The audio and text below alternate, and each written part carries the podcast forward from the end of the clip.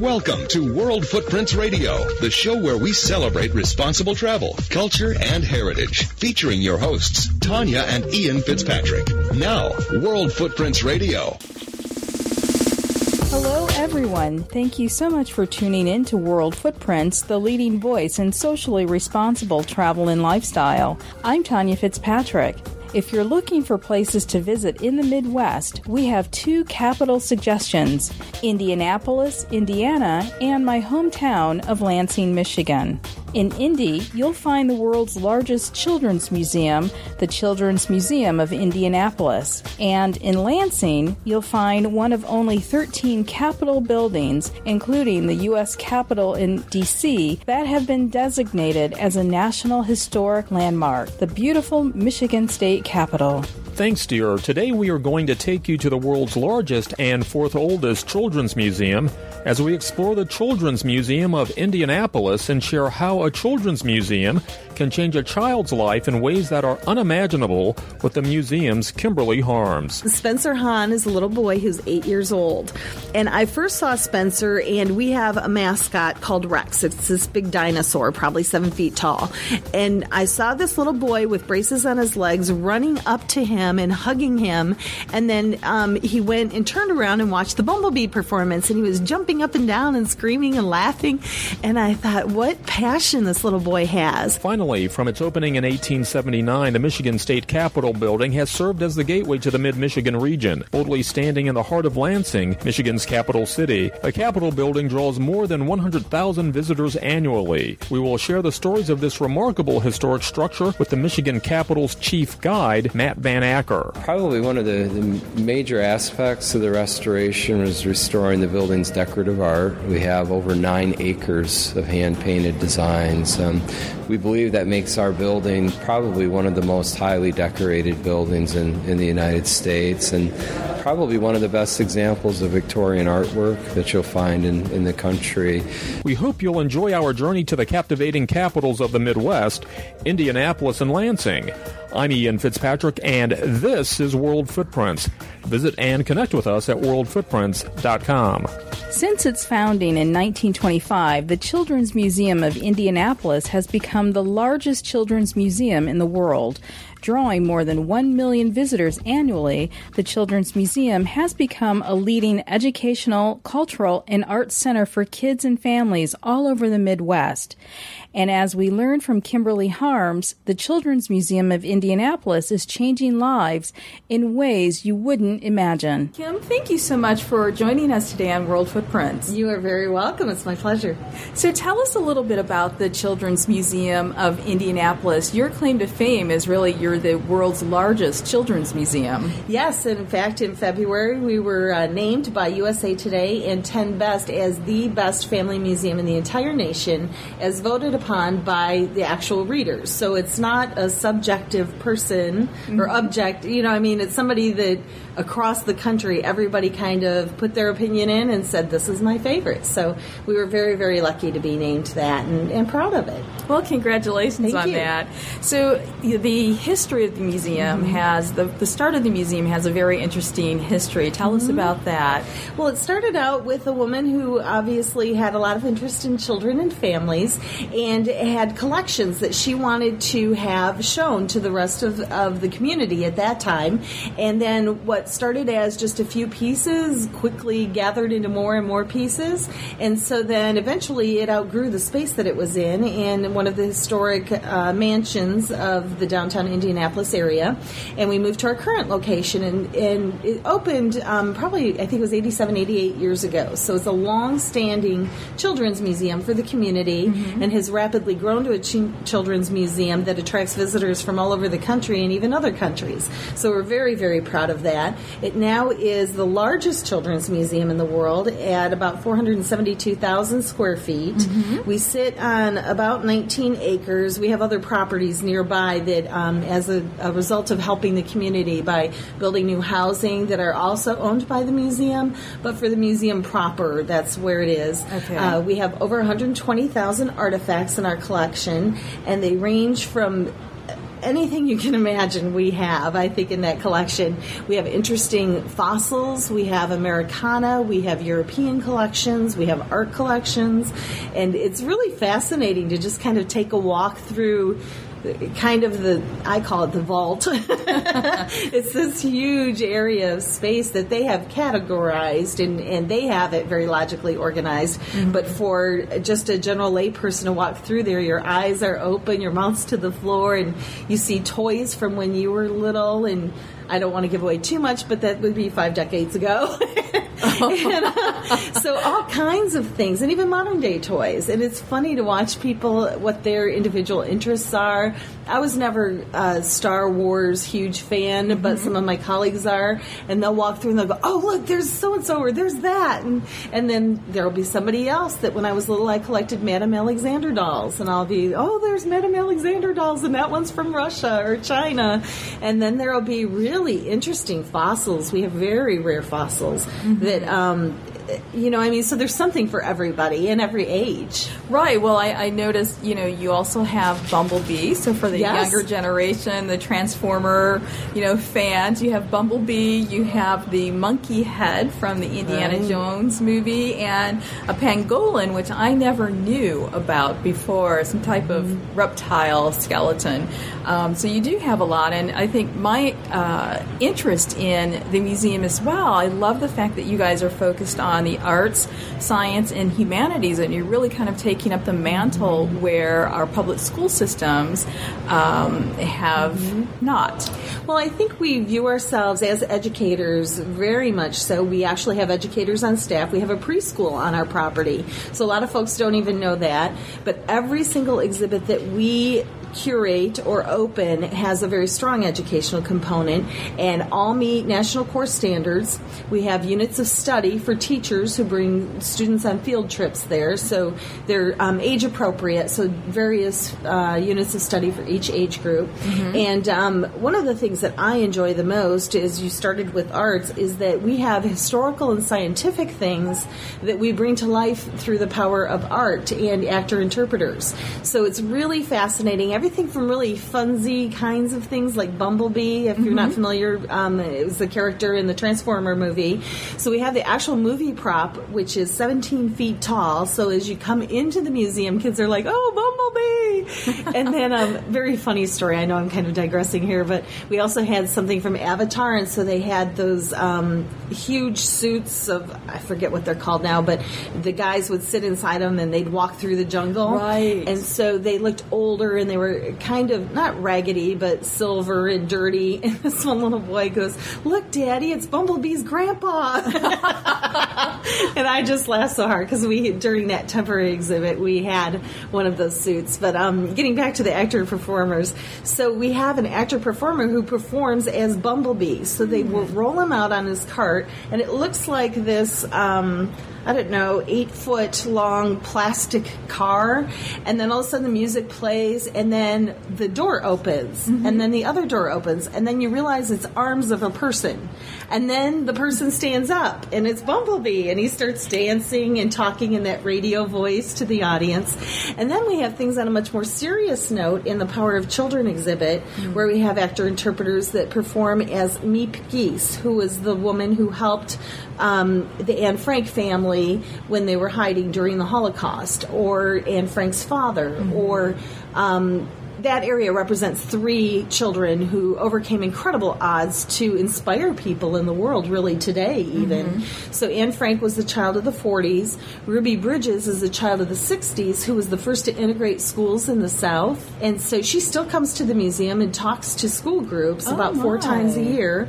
And in fact, she brought Charles Burks, who was one of the federal marshals. If you're not familiar with Ruby Bridges, she integrated the schools in the South. And a lot of people know her by that Norman Rockwell painting painting where you see the little six year old girl with the federal marshals walking into a school. That was Ruby. So Ruby comes and talks about her experience about being bullied, which is such a prevalent topic sure. in today's society.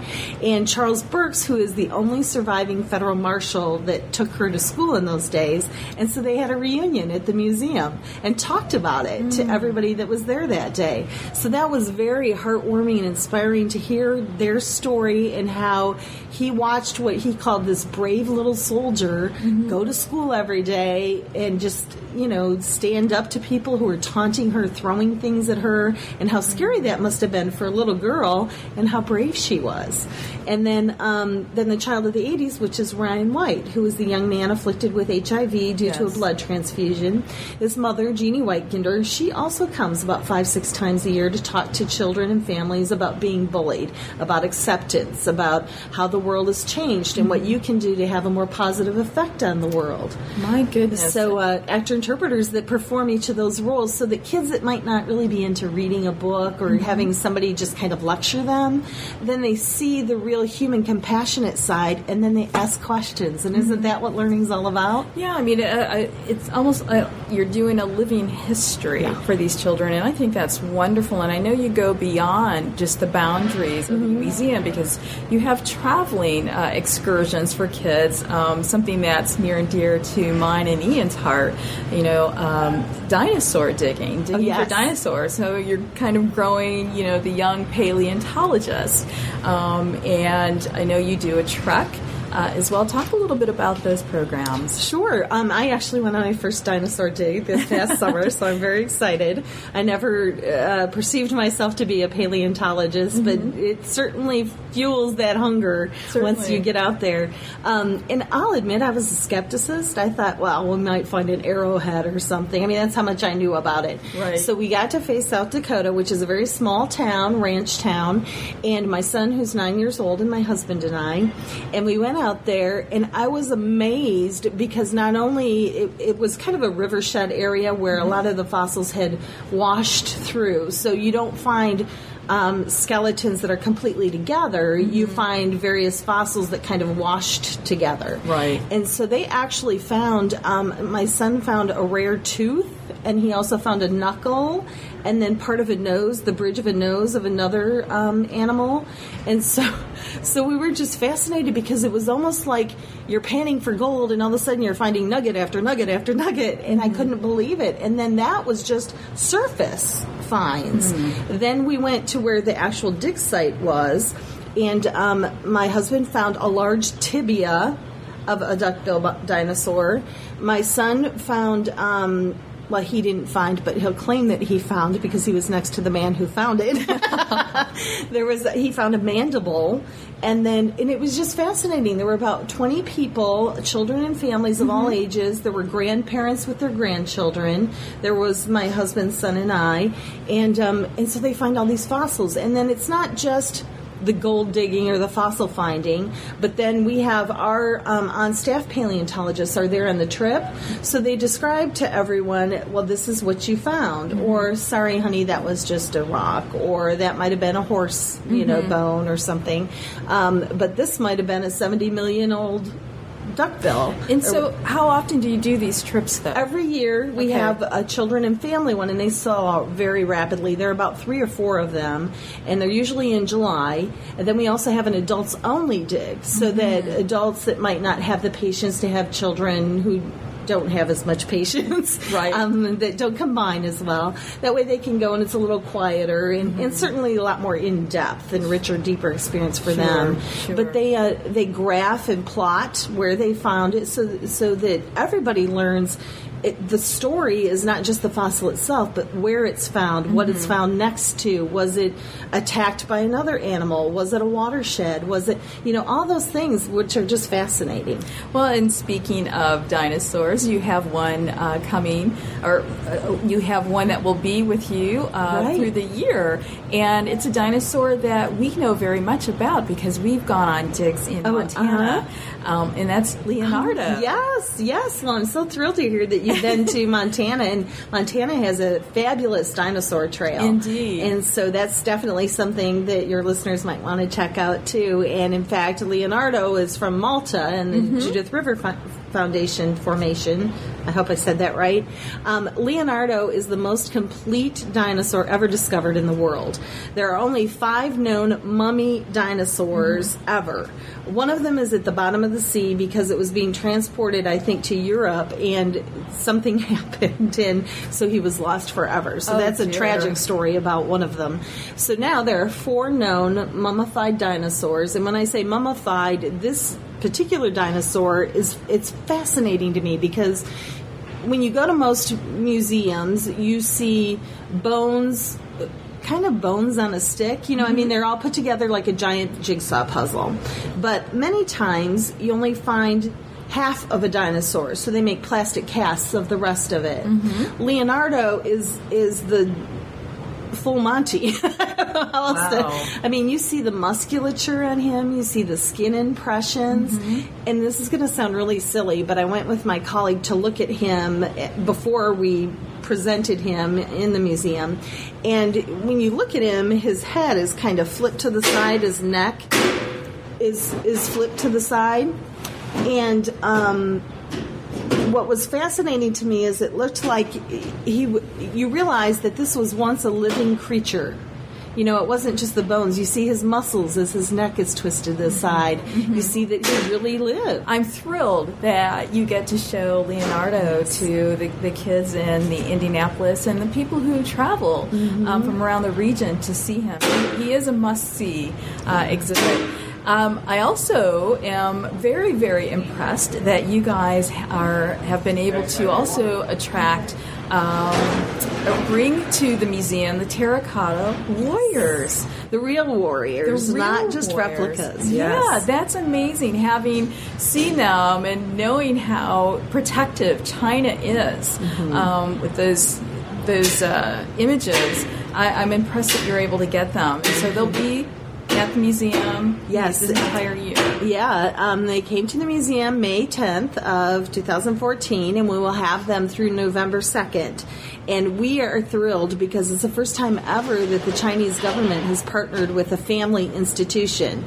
Typically, you'll find them on a um, in an art museum and as a piece of art or cultural relic. This is the first time they've ever partnered with a children's museum, and they said the reason being is children are our future, and they want children to understand the rich culture because when you go to China, they'll know what dynasty everything from whence it came, whereas in the United States we tend to forget what happened 50 years ago or 100 years ago. They know centuries.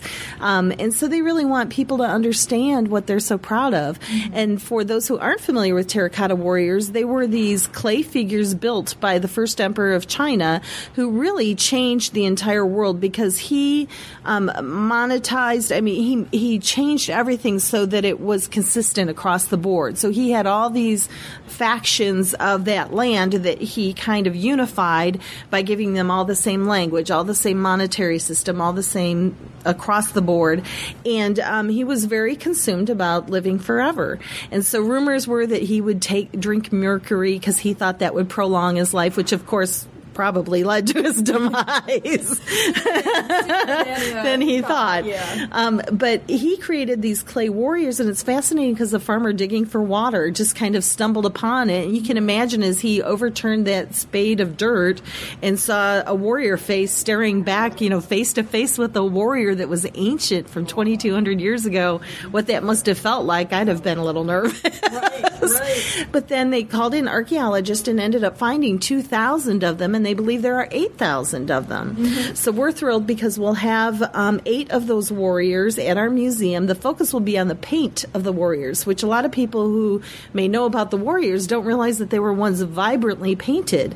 So we'll focus on what kind of minerals make which colors, how they determine that they were once painted, and one of the warriors we have actually still has remnants of paint on him. So we're very excited about that.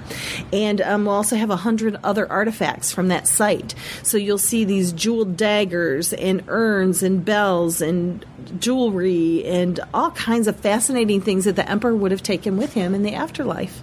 Do you have anyone coming from China? We actually have people from the site in Xi'an that will be coming. We also have been working very closely with the Chinese government in that we have people from the- Chinese embassies here in the United States, and then um, also a couple of other um, dignitaries from China. So we're very, very excited about that. Excellent. Well, you know, and that's another thing that I find very fascinating about your museum, and I think what. Um, distinguishes you guys from some of the other museums out there is that you also foster these international relationships. Talk about some of the initiatives that you've uh, you've engaged in with with con- other countries, other museums abroad. Sure. Well, we've worked um, with China, obviously. Before the Take Me There China, that's another exhibit that will open concurrently with the Terracotta Warriors. Before Take Me There China, we had Take Me There Egypt. So this space is dedicated to the awareness of different cultures around the world because most of us, frankly, are never going to be able to afford to travel to China or travel to Russia or Egypt or other beautiful, wondrous places in the world. So this is our attempt at, at immersing people in those cultures. So you'll learn everything about um, the housing there. When we went to China, we sent several research teams to learn everything we could about China. We took pictures of the roof tiles to the ground. Um, we lived with Chinese families. We went to Chinese schools. And so we replicate those homes in different generations so you can see how that's changed over time from the hutongs of the ancient city, you know, or not ancient, but long ago hutongs in the inner city to the more modern high rises and how that's changed the way of life in China. You learn about the food, which is my son's favorite area. Mine too. we'll have a, a mini restaurant where the the menu is in Chinese or in Mandarin, mm-hmm. and then children will learn about noodles and um, dumplings and how they're made, and so they learn a lot about the the culture from that perspective. Food is such an integral part of how we live, and um, and they'll learn to say some words in Chinese or Mandarin. They'll learn. Um, there will be a calligraphy shop where they'll get to learn oh, calligraphy. We'll have actual monks from the Shaolin Temple coming to talk about their form of martial arts. We'll have um, calligraphists coming coming. We'll have two Chinese uh, teacher exchanges, for lack of a better word. We're working with the Confucius Institute, and they're bringing two of their teachers over from China. So they'll teach musical instruments, they'll teach calligraphy, they'll um, talk about the ancient. Um, traditions. They'll talk about the tea culture, which is very rich in China. Mm-hmm. Um, so it's it's just fascinating to see all those, and that's just in the take me there space, and that changes every three to four years. So as I said, it was Egypt before, now it's evolving into China, and then um, we work with the Dominican Republic government. So we have an underwater archaeologist, which I know sounds really funny because Indiana is a landlocked state, but but IU has quite a prolific um, department that yes. Charlie Beeker, who is the professor, discovered the only pirate shipwreck in the Caribbean. So when you hear Pirates of the Caribbean, there's really only one they ever proved was there. And some wonder whether he was really a pirate or if he was kind of framed by the English government at the time, and that's Captain Kidd. So um, we have a cannon from Captain Kidd's shipwreck, the Quedagh Merchant, that is on display at the museum. And this is what I think is so cool because if you're into history and lore, it's like, ooh, the pirate and how fun. But if you're into science, then you learn learn how they're taking this cannon using what they call electrolytic reduction, and it's like sending electricity through water, and it breaks off all the encrustations of the cannon. Mm-hmm. So then you see how it evolved from this big lumpy looking log that people were literally scuba diving and um, snorkeling over in about 12 feet of water, not knowing what was there to now you can see that it was actually cannon because all the things have fallen off of it. So then you learn how the science reveals the mysteries of history. The science tells you the story that proves this really was Captain Kidd's shipwreck because of the ballast stones that were river stones found in freshwater that were found next to it. So why would you have freshwater rocks next to something in the saltwater? Mm. And um, the way the rivets were on the ship and the type of wood they used that was only found in India. So like you you put all these pieces together and it's like yes, aha, that was Captain Kidd's shipwreck. Kim, honestly, I'm getting so excited hearing about these things. You know, you, are called the Children's Museum of right. Indianapolis, but there is a huge adult element to it. I mean, you know, from my perspective, you know, Leonardo. I mean, I think I that's so cool. The Terracotta Warriors. I'm a scuba diver, and I'm yeah. thinking, ooh, you know, great, you know, underwater archaeology.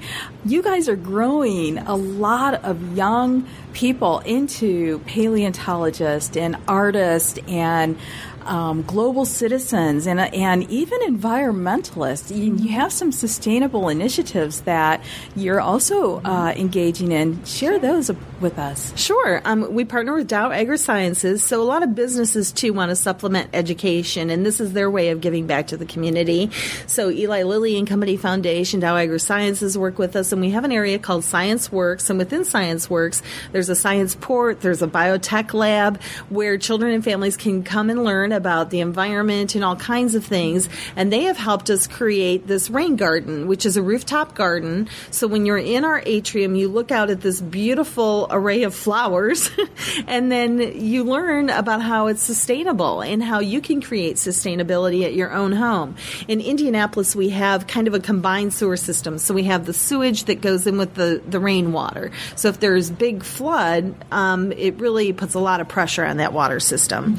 So by having a sustainable um, rain garden, you help take some of that pressure off of the sewage system by maintaining it there, and then um, it filters it through the the nutrient, the earth, and the plants themselves. But the really cool thing about that is is if you think about in nature, there's 50% of the water is reabsorbed into the water table, but urban areas really don't have that benefit because you have so many sidewalks and streets, and mm-hmm. so this is kind of our way of trying to show people, you know what, it doesn't matter where you live, you can still do something to impact your carbon footprint footprint. Mm-hmm. So we have programs for families where they can come and learn more about that and how to make their own rain barrels. So maybe you don't have a big field that you can utilize or you don't have a rooftop, you're in that middle apartment or there's, you know, what can you do to make a difference? So those are some of our programs. That's excellent. Now I cannot let you go mm-hmm. without uh, asking you to tell us um, about how the museum uh, offers very transformative life experiences. And there's one young man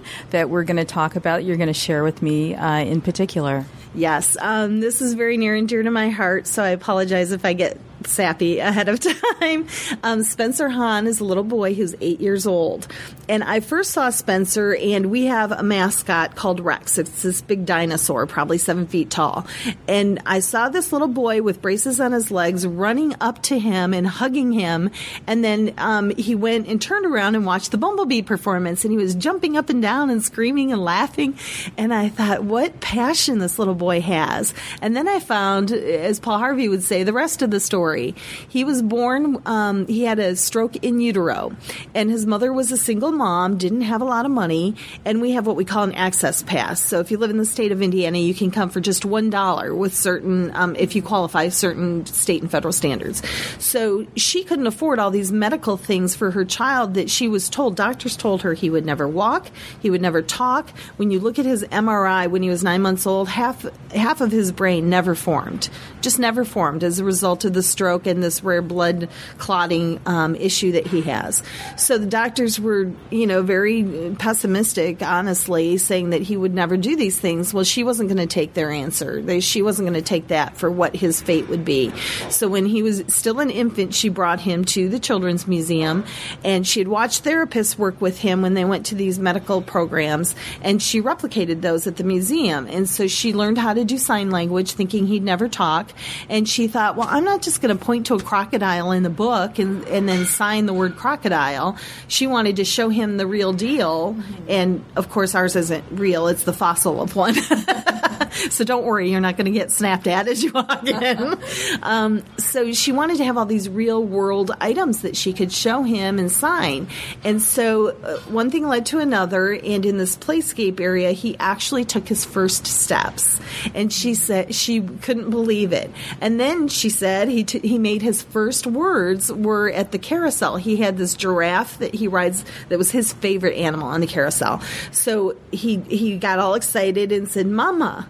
And so she was telling this story because they won this national award to come to Washington D.C. and talk about museums advocacy and how it transformed their life, how it changed their life. And so this truly is their story, not our story. We happen to be the lucky recipient of them being members and us getting to know them. But she firmly believes that coming to the museum and experiencing these things firsthand changed her son's life forever. And so when they um, they they spoke at Capitol Hill. They talked to senators and congressmen. And Spencer, like any eight year old, was not real patient in all those meetings. but he was just a joy because he would he he wrote his own little book that he brought to show them and put his favorite pictures in there, and so he was so excited. Say he calls it his museum. That's my museum, oh, and so um, so his mom gave the speech, and then at the end he surprised everybody by going up and giving his speech, which was only a sentence or two, and he said, "I love my museum because they love me. They're my family, and I love Rex, which is the mascot. Well, he didn't know, but Rex was there to surprise him. so it was um it was really special. Oh, bless. Stop. I know. so he was jumping up and down and screaming, and I have pictures of him where his tie is flying sideways, and there was not a dry eye in the house. It was just so inspiring to know that here's a child who will never attend a public school, but the supplemental education, as you mentioned, that he gets every day that he visits his museum has changed his life forever. He now walks, he now talks, he now, we can't take credit for that. That's the heart and soul and inspiration of a mother and her son. But the, the tools that she chose to use to make that happen, absolutely, we will claim responsibility and be so proud that we were part of it. Well, Kim, I appreciate you sharing all the stories. I appreciate what the museum does for the community, for the world, and just the, the, the cultural gaps that you're bridging. Um, thank you very much, and thank you so much for, for coming to Washington D.C. today to uh, to visit with us and, and share the Children's Museum of Indianapolis with our audience. What is your website? How can people find out more about you? Sure, it's childrensmuseum.org. So that's C H I L D R E N S museum M U S E U M dot org. Then we also have a, a very robust social media site. So hashtag AT TCM. So that's at the Children's Museum. So at TCM.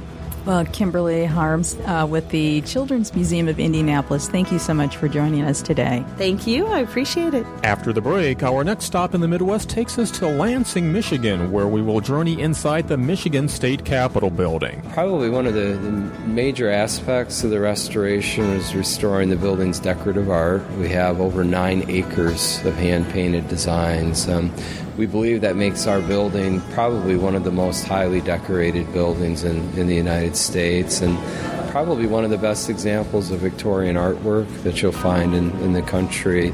Next, as World Footprints continues. Hello, my name is Minnie Johnson. I'm from Ann Arbor, Michigan. I really enjoy listening to the World Footprint radio show whenever I have an opportunity to do so. I've gained so much information from the show. More than 100 million wild animals are killed each year, illegally. Poaching is just one of the risks animals face at our hands. I'm Tom Barry. I'm an actor. I grew up in the beautiful rural countryside of Ohio, where animals roamed freely in the open forests. I have a deep concern to help preserve those open spaces for our wildlife friends so they can live and thrive like they used to. Destruction of their habitats threaten their very existence. The best way to protect wildlife is to protect the land where they live. The Humane Society Wildlife Land Trust works with private landowners to protect wildlife, to preserve natural habitats, and establish permanent sanctuaries. To learn more or to work with the Humane Society Wildlife Land Trust, call 800 729 SAVE.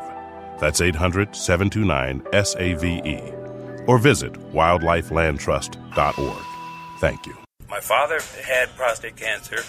My grandfather, two great uncles died from it. I wish I'd known about the family history, but it just wasn't talked about. My name's Lonnie. I had my prostate removed in May of 1995, and I'm still here. So there is life after prostate cancer. I'm living proof.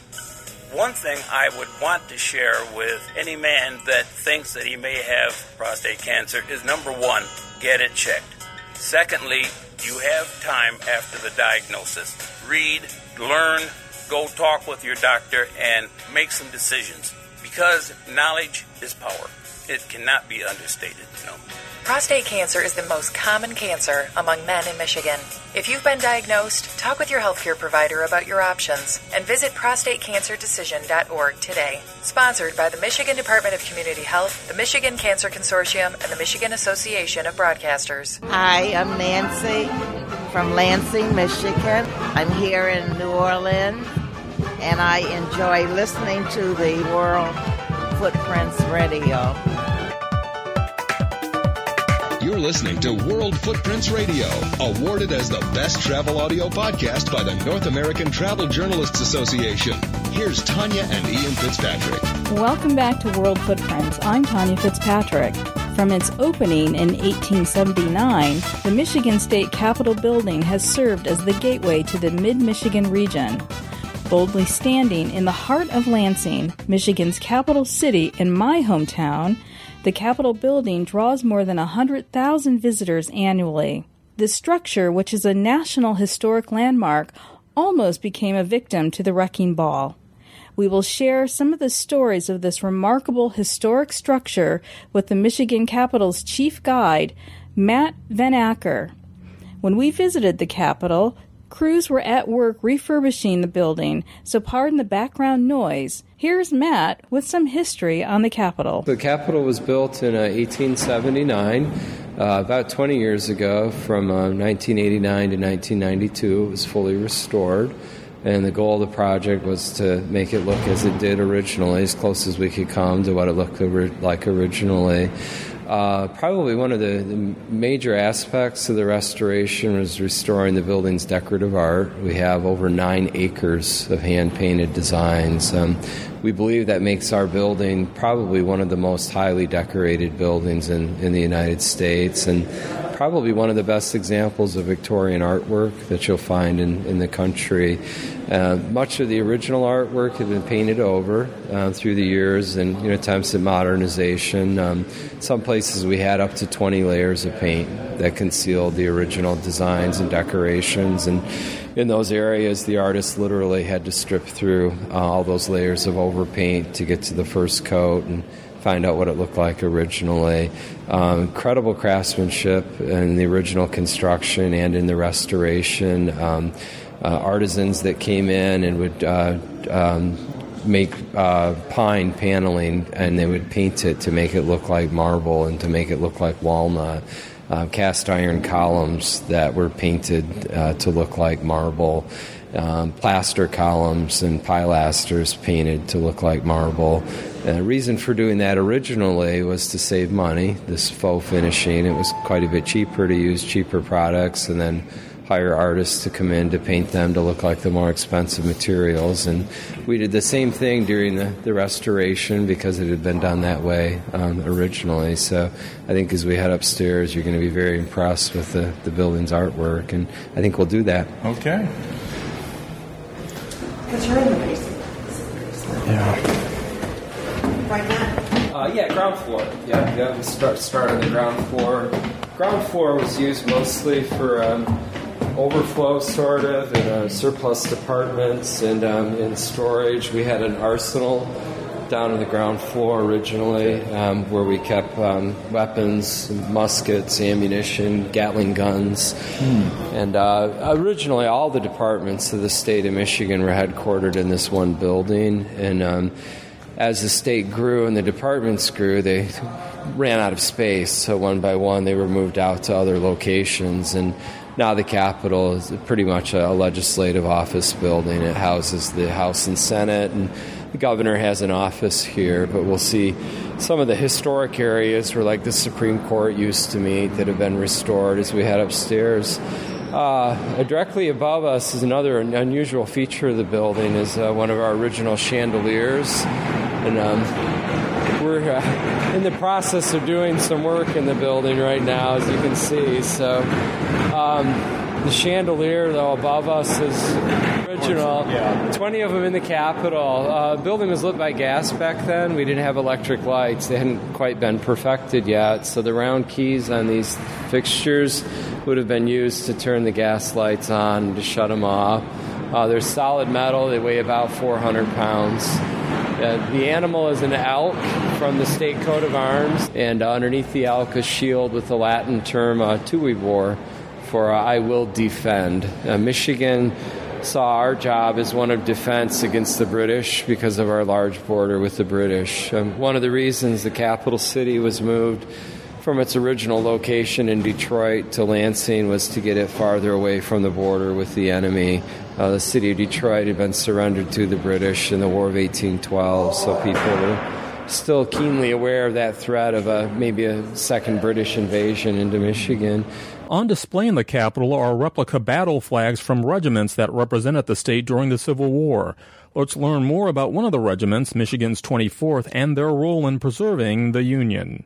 The battle flags were, were terribly important during the war because they not only served as a a link to the communities that these men came from. The 24th formed in Wayne County. Almost all of the men were from that one single county. And so they were a reminder of Michigan and of the communities that they'd come from. Most of these regiments would receive their battle flags in grand ceremonies before they marched off to war, sometimes handed over to them by the ladies who had hand sewn the flags for the men of the regiments. They're also important logistically. As these flags move forward into battle, the regiment would form on the what they call the colors, form on the flags so the Confederates recognized the quickest way to dishearten and confuse the Union troops was by dropping the colors. If they could shoot the flag bearer, have the colors go down, or even better yet, capture that flag, you would have a whole regiment that would literally be in disarray and not really know what they were supposed to do next. So they were really important logistically. And that battle flag of the 24th. Um, the 24th was literally surrounded by the Confederates at Gettysburg, pounded on every side. They were trying to get the colors, they were trying to drop the flag, the Confederates were. And men of the color guard would step in to pick up the flag as other men were killed. At one point, the colonel of the regiment, a man by the name of Henry Morrow, who was a, a judge from Wayne County who had formed the regiment, um, he um, picks the colors up when his last color bearer has been killed. He's holding the flag, and one of the privates of the regiment comes up and he said, The colonel of this regiment will never carry our flag as long as I'm alive. And he takes the colors from Colonel Morrow. Um, he's almost instantly killed. Another private picks the flag up. Um, he's killed. Morrow picks the flag up a second time. Uh, he's wounded. Um, it, it just incredible action. You know, the ironic thing about Morrow is he's born in Warrenton, Virginia. Virginia is his home state, and he comes to Michigan as a young man and establishes a law practice, becomes a judge, and forms the 24th Michigan and takes them back to Virginia and to Gettysburg, literally to do battle with his own countrymen, to do battle with boys that he probably grew up with. In fact, on their way to the battlefield at Gettysburg, he marches through Warrenton, Virginia, the 24th does, and marches past the cemetery where his own mother is buried. And just the irony of that really gets me every time when you think about that. So, um, yeah, an incredible story. Um, most of the, uh, I mentioned, most of the 24th flag is gone. Um, what remains there is um, bullet torn and blood stained. we have stains on that flag from the men who died at Gettysburg. Michigan has a bicameral legislature consisting of a Senate and a House of Representatives, and their chambers are among the most ornate in the country. Matt takes us inside the Senate chambers. So this is the um, the Michigan Senate. Uh, we have uh, 38 members of the body, each representing about a uh, about a quarter of a million people. Our state population is a right around 10 million. It's sort of hovered around that. Um, the uh, senators serve four year terms. Uh, they choose their desks on the floor based on seniority. So if you've been here the longest, you get the uh, first pick of the desks. And it's mostly personal preference. Some like the front, and some like the back. Uh, they do pick um, desks based on political party also. Republicans traditionally choose seats to the right, Democrats to the left.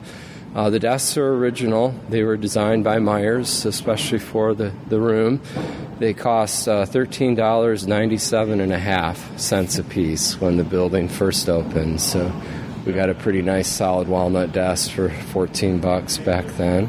Uh, years ago, they had to add blocks of wood beneath the desks to raise them up slightly because people are so much bigger than we were back in the in the 1870s. It's not something you always think about, even when we were making restoration furniture we had to replicate the original but make it larger to accommodate people's larger uh, frames, um, you know, in modern times. Uh, beside the senator's desk is a roll top desk where we keep some of the modern equipment. Our goal here with the restoration was to make it an accurate restoration but obviously include modern conveniences, but to try to camouflage them, try to hide them and blend them in with the uh, the building. And um, we think we've done a nice job with this roll top. Um, laptop computers, so they can pull up all the bills that they're working on. Electronic voting systems, um, as they vote, um, pushing the buttons, their names register on um, kind of camouflaged plexiglass screens on the front wall. And um, basically, if they vote yes, their name would light up in green. If they vote no, it would light up in red. And the names register on those boards so that people above in the galleries can keep track of how the, the senators are voting. And the building is always open to the public when they're in session. And uh, we've come on a non session day here, but a, a, typical session is Tuesdays, Wednesdays, and Thursdays for the, the Michigan legislature. Um, historically, a little bit more about the room. There's beautiful chandeliers in the chamber. Uh, they are original. There's 1,760 pieces of crystal and glass on each one. Once a year, they're lowered to the floor using chains and hoists. That'll get them down to the desk level where they can be cleaned a little bit easier. Uh, it takes two of our staff about half a day to clean each chandelier, and um, you know, in this building, it's it's maintenance cleaning, but it's it's preservation and conservation cleaning to to make sure that our capital never gets to the point it was in before restoration. This building was so bad, they talked very seriously about demolishing it, and then that was prior to their decision to restore. And a number of occasions, they came fairly close to, to tearing this down and building a modern office building to replace it. So we feel really fortunate that they made the decision they did to restore. Indeed, this is such a beautiful chamber, and as we gaze up to the ceiling, uh, there are glass windows with seals from the 50 states. Sure. Yeah, yeah. I think that it's unique to our state capital. I'm not aware of other capitals that have done this. And this was part of Myers' original plan was to have all of the the coats of arms for the 50 well what would have been um, the number of states that were in the union at that time not 50 states. Uh, the original panels sadly had literally been thrown out years ago in an attempt at modernization. They were replaced with plastic and plywood. Uh, during the restoration we commissioned um, panels for each of the 50 states for their coats of arms and um, there also above the ceiling is a, a, sunroof that brings in natural light through the uh, ceilings of the chamber to help um, um, light the rooms during session. The uh, couple of portraits on the far wall. Um, the gentleman on the left is Lafayette, and a Frenchman who helped us fight the British during the Revolution. Gentleman to the right is Austin Blair, who was our governor during the, the Civil War. As we left the Senate, we stood under the dome in the Grand Rotunda where the portraits of Michigan's governors look upon you. Even I recognized a few of the governor's portraits from my years living in Michigan. We're in the um, on the second floor rotunda now. Um, great view of the dome up above, and also a, a glimpse of the glass floor beneath us on one. I mentioned earlier that it was designed to look like it sinks as you go higher in the building, and you may be catching a little bit of that illusion right here as you look down to the glass floor. Uh, portraits in the rotunda are of former governors. We try to keep our more recent governors' portraits on the second and third floor. And as governors leave office and we need to um, provide space for the new portraits that have been donated, we rotate these paintings around. Uh, probably the portrait I get the most questions about is the gentleman off to our left. Well, yeah, both of those, but the gentleman immediately to our left is uh, John Swainson. Uh, the, the painting looks very unusual, as, as, if it was never finished, and that's exactly how Swainson requested that it, that it appear. He was only 37 when he left office and because of his young age, he felt that his career was not complete, mm. so he wanted his portrait to reflect that. Swainson also was a veteran of World War II, and had lost both of his legs to a landmine explosion in France. So he directed the artist to have his legs rendered just, just a little bit lighter as a reminder of that. Next to him is George Romney, who was governor of the state of Michigan in the 1960s. Um, his son Mitt Romney has uh, been in the news quite a bit uh, uh, as of uh, recently. Uh, William Milliken, good. Your your history is excellent. Uh, James Blanchard, John Engler, our first and so far only female governor, Jennifer Granholm. And uh, over here we have a portrait of former Governor G. Mennen Williams, better known to Michiganians by his nickname Soapy. And uh, he got that nickname because his mother's family owned the Mennen Soap Company. They made soap products. So his brothers apparently were nicknamed Lather and Suds. were, nicknames that didn't take off, I guess, like Soapies. Uh, the ladies above are um, allegories. Uh, each of the ladies in the paintings represents something that the state was proud of when the Capitol was built. Uh, for instance, um, shipping on the Great Lakes, of course. Uh, agriculture is a huge industry in Michigan. Um, education and uh, science, justice, art and architecture, to name a few. At one point, the legislature, judicial, and executive functions were housed in the Capitol, but that's no longer the case we stopped by the office, mostly ceremonial, of Michigan's governor and learned about the state's coat of arms. We're standing in front of the governor's office, and our current governor, uh, Rick Snyder, you can see his office just beyond the double doors there. Uh, his main office is across the street, so he kind of uses this for more formal occasions, bill signings, press conferences. Uh, this, these two rooms were probably among the most accurately restored in the whole building because we had wonderful uh, photographs and drawings of what it looked like originally, so we were able to use those to, to restore it. The uh, furniture around the edge of the room is original, built by a Saginaw, Michigan furniture company that's still in business today. Uh, Michigan produced more furniture than any state in the nation when our building opened, so it's a reminder of our proud furniture making past. Hinges and doorknobs, you'll notice here and all through the building, have our state coat of arms on them. And a real brief description of that is an elk on the left and a moose on the right. Um, the reason we have those animals on our coat of arms, even though there are very few of them in Michigan, is because our coat of arms was um, drawn by a territorial governor, Lewis Cass, who copied it from the Hudson Bay Fur Company logo, which had an elk and a moose on it. So that's the, really the only reason we have them. Um, Tuebor, I mentioned earlier, is Latin for I will defend. You see that on the central part of the, the coat of arms. And we also incorporated part of the, the national coat of arms, uh, the national emblem, the eagle, and then above that, e pluribus unum, from many one, from many people, one country, or in this case, one, case, one state united. Uh, bottom phrase on the very bottom of the coat of arms in Latin, uh, Si quaeris peninsulam amoenam circumspice, and which means if you seek a pleasant peninsula, look about you. I'm very, very fond of our, our motto for Michigan. The uh, ceiling art, back to the parlor here, the ceiling artwork above us in the governor's parlor is original. Uh, was all um, uh, painstakingly re- restored, cleaned, and conserved during during the restoration. It took four people over two months to clean this one ceiling using Q-tips, literally Q-tips and cotton balls.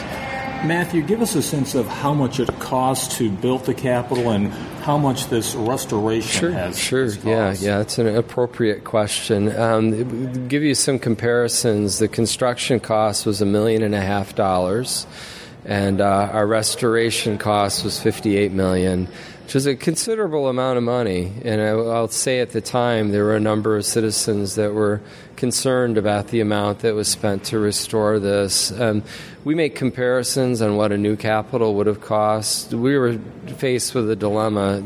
Something had to be done. We either had to restore this current building or build a new capital to replace it. It had gotten into that bad a state of disrepair.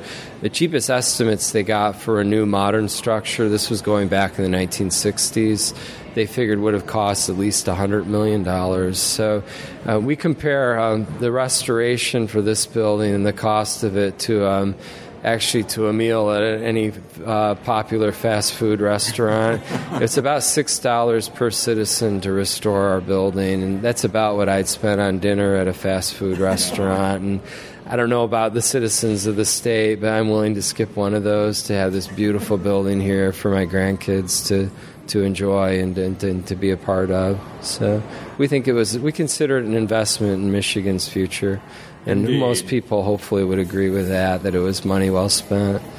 As you can see from our various stops, the capital is vast and takes a lot of walking to go from place to place. As we continued the tour with Matt, we made our way to the House chambers.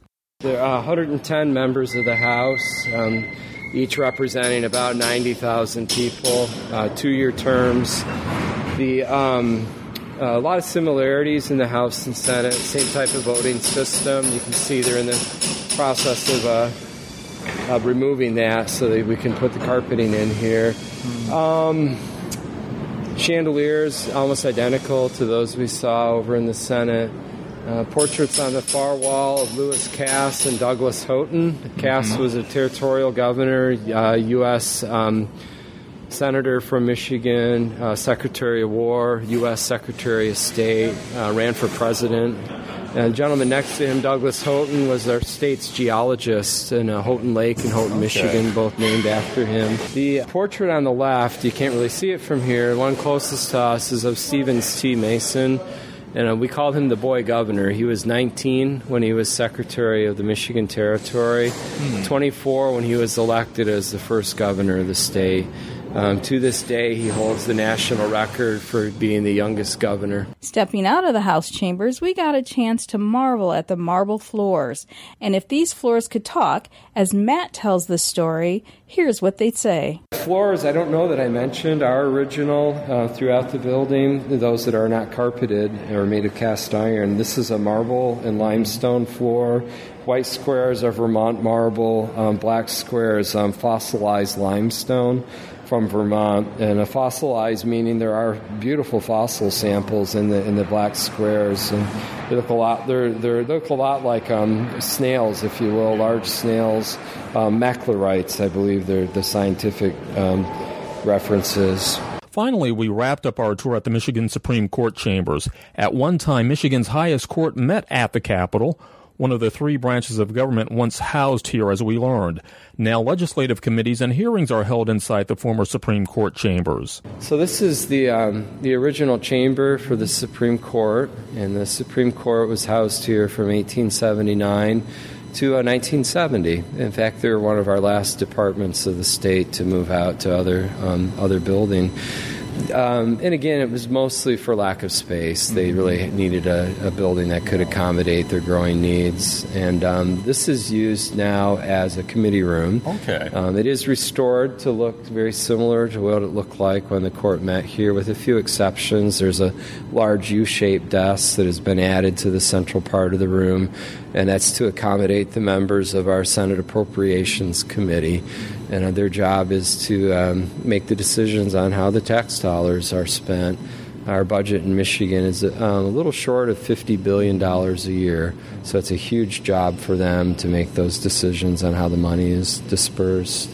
I think, Matthew, one of the unusual things in, in, in terms of touring the Capitol here is that all branches of, of government are represented in this building, yeah. and I think that that's a, a that's unique among capitals you know capital structures in that we've got the legislative, the executive, sure. and the judicial branch sure. all in the same sure. building. Sure. Yeah. Yeah. That is uh, unusual, and some states, I think, in keeping even with the. Um, the balance of power and the separation of power. They not only have that um, theoretically, but physically in separate buildings, and I, th- I think Michigan probably is a little bit unique in the fact that they are still housed in the, in the same building, even though technically the court does not meet here on a regular basis anymore. Originally they did. And in fact, we'll still periodically hold historic uh, meetings in, in, this historic courtroom. And Matthew, we thank you so much for oh, being with welcome. us on World Footprints yeah, today. Happy to do it. Thank you so much for joining us for today's World Footprints radio show.